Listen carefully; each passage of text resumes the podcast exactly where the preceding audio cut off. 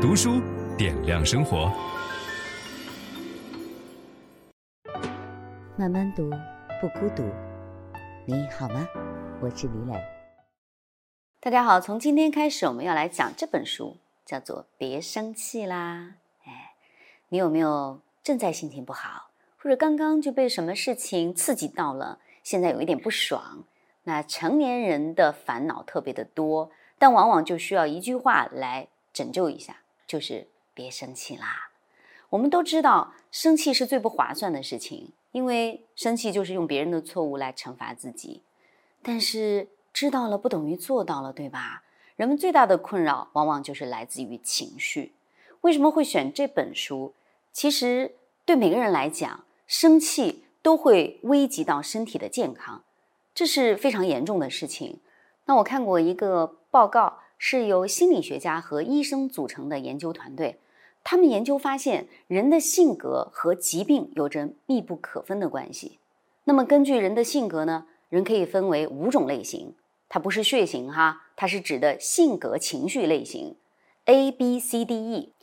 我特意把这个报告找了出来。那今天我就带到现场跟大家普及一下，我们来对号入座，好不好？看看你是属于哪一种性格情绪，那会有什么样的疾病就容易找到你。哎，先来看 A 型性格，他们的特点是什么呢？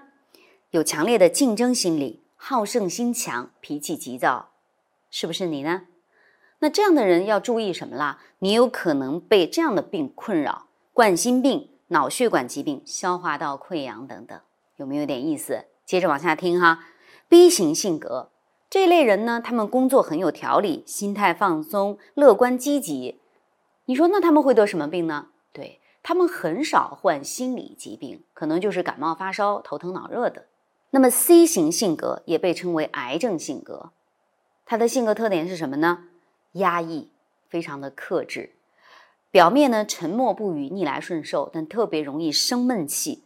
那么有怒气呢，就自己攒着，偷偷的在旁边消化，攒着攒着就要爆炸了。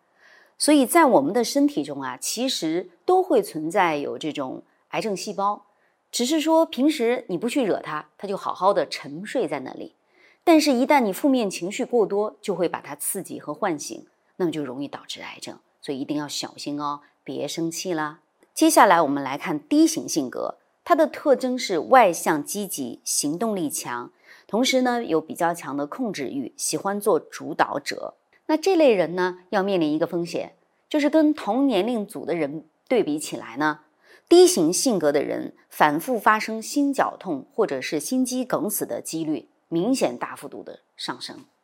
E 型性格这种人最为常见，他们感情丰富，喜欢思考，很少找别人的麻烦，那有那么一点点丧。这种性格容易引发的是什么呢？叫做神经官能症，比较容易焦虑，一焦虑就觉得。头疼、头晕、喘不过气来，我要捂着胸口躺倒，或者是失眠等等这些症状。所以研究人员就说，不同的性格之所以会容易引发不同的疾病，就是因为性格会引发情绪啊，那情绪就会攻击某一种免疫系统，那常常有这种情绪反复去攻击你的一种免疫，最后你就整个崩溃掉了。哎呀，我看到这儿以后就特别的担忧。我虽然。很清楚的看了 A B C D E，但是会发现好像我的身体里头存在好几个面相哈，就好几种性格我都会有一点点，所以健康是非常非常重要的事儿。我在家里面有的时候压力特别大，比如我今天要录像了，我还要开会，还有一篇文章没有写完，等等，觉得时间不够用，就一个头两个大。这个时候如果欢喜在那里啊磨磨蹭蹭的捣乱，然后哼哼唧唧的。我就会突然之间暴躁起来，我就吼他欢喜，我要打你，然后他就说揍瘪对吧？妈妈经常说要把我揍瘪，可我还是圆的呀。然后他就自拍一张照片，在上面做怪表情，说萌解决一切。哎呀，我瞬间想想，有什么大不了的事呢？让我暴躁成这样，那萌是不是能解决一切呢？我不知道，但我相信你跟我一样，都想要做到别生气啦，对不对？那这本书的作者叫小池龙之介，他非常有意思，他是一个和尚，在日本东京的一个寺庙里面做住持，他被称为心灵僧人。也就是说，如果你到东京阅读寺去，你会看到这样的一个情景哈。这是在闹市里面的一个小寺庙，那很多人络绎不绝地前来拜访他的住持，因为他们有很多的烦恼，他要提问。那么住持呢，就会用禅宗的方法跟他一问一答，来帮他解决心灵上的一些问题。这个住持年纪很大吗？当然不，小池龙之介是一九七八年生的。他的样子非常的清秀，而且长得很年轻，戴着一副眼镜，你猛一看以为这就是一个男团的成员哈。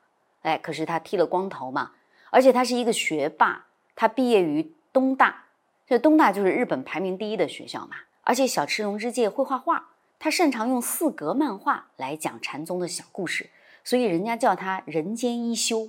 那你一听到一休，你就想起来那个咯滴咯滴咯滴咯滴当当的一声是什么？就是灵光一现，他悟了。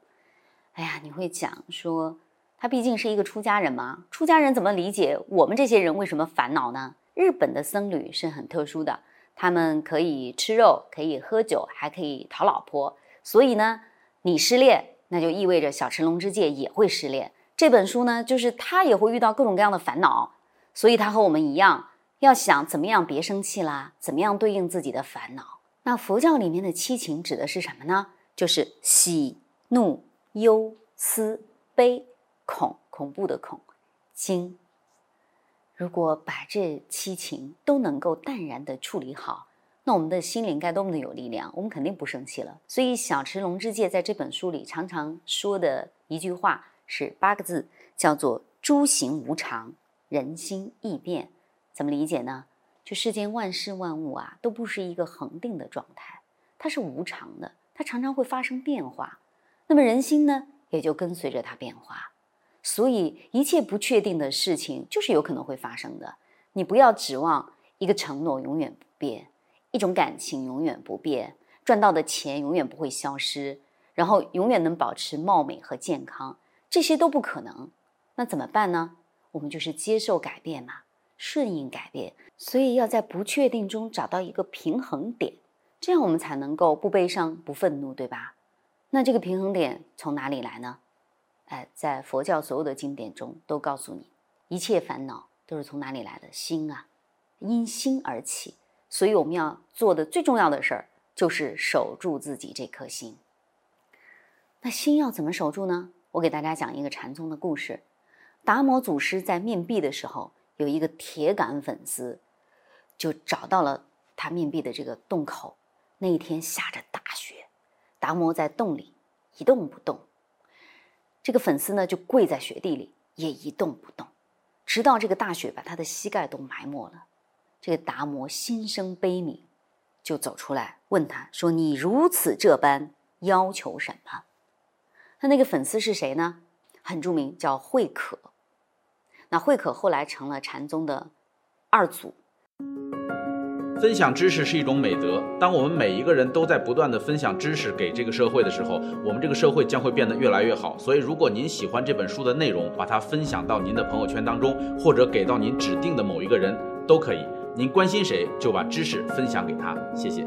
本音档是由樊登读书小草远志提供。解锁本书精华解读全集，请搜寻 triple w 打 d u s h u 打 com 打 t w。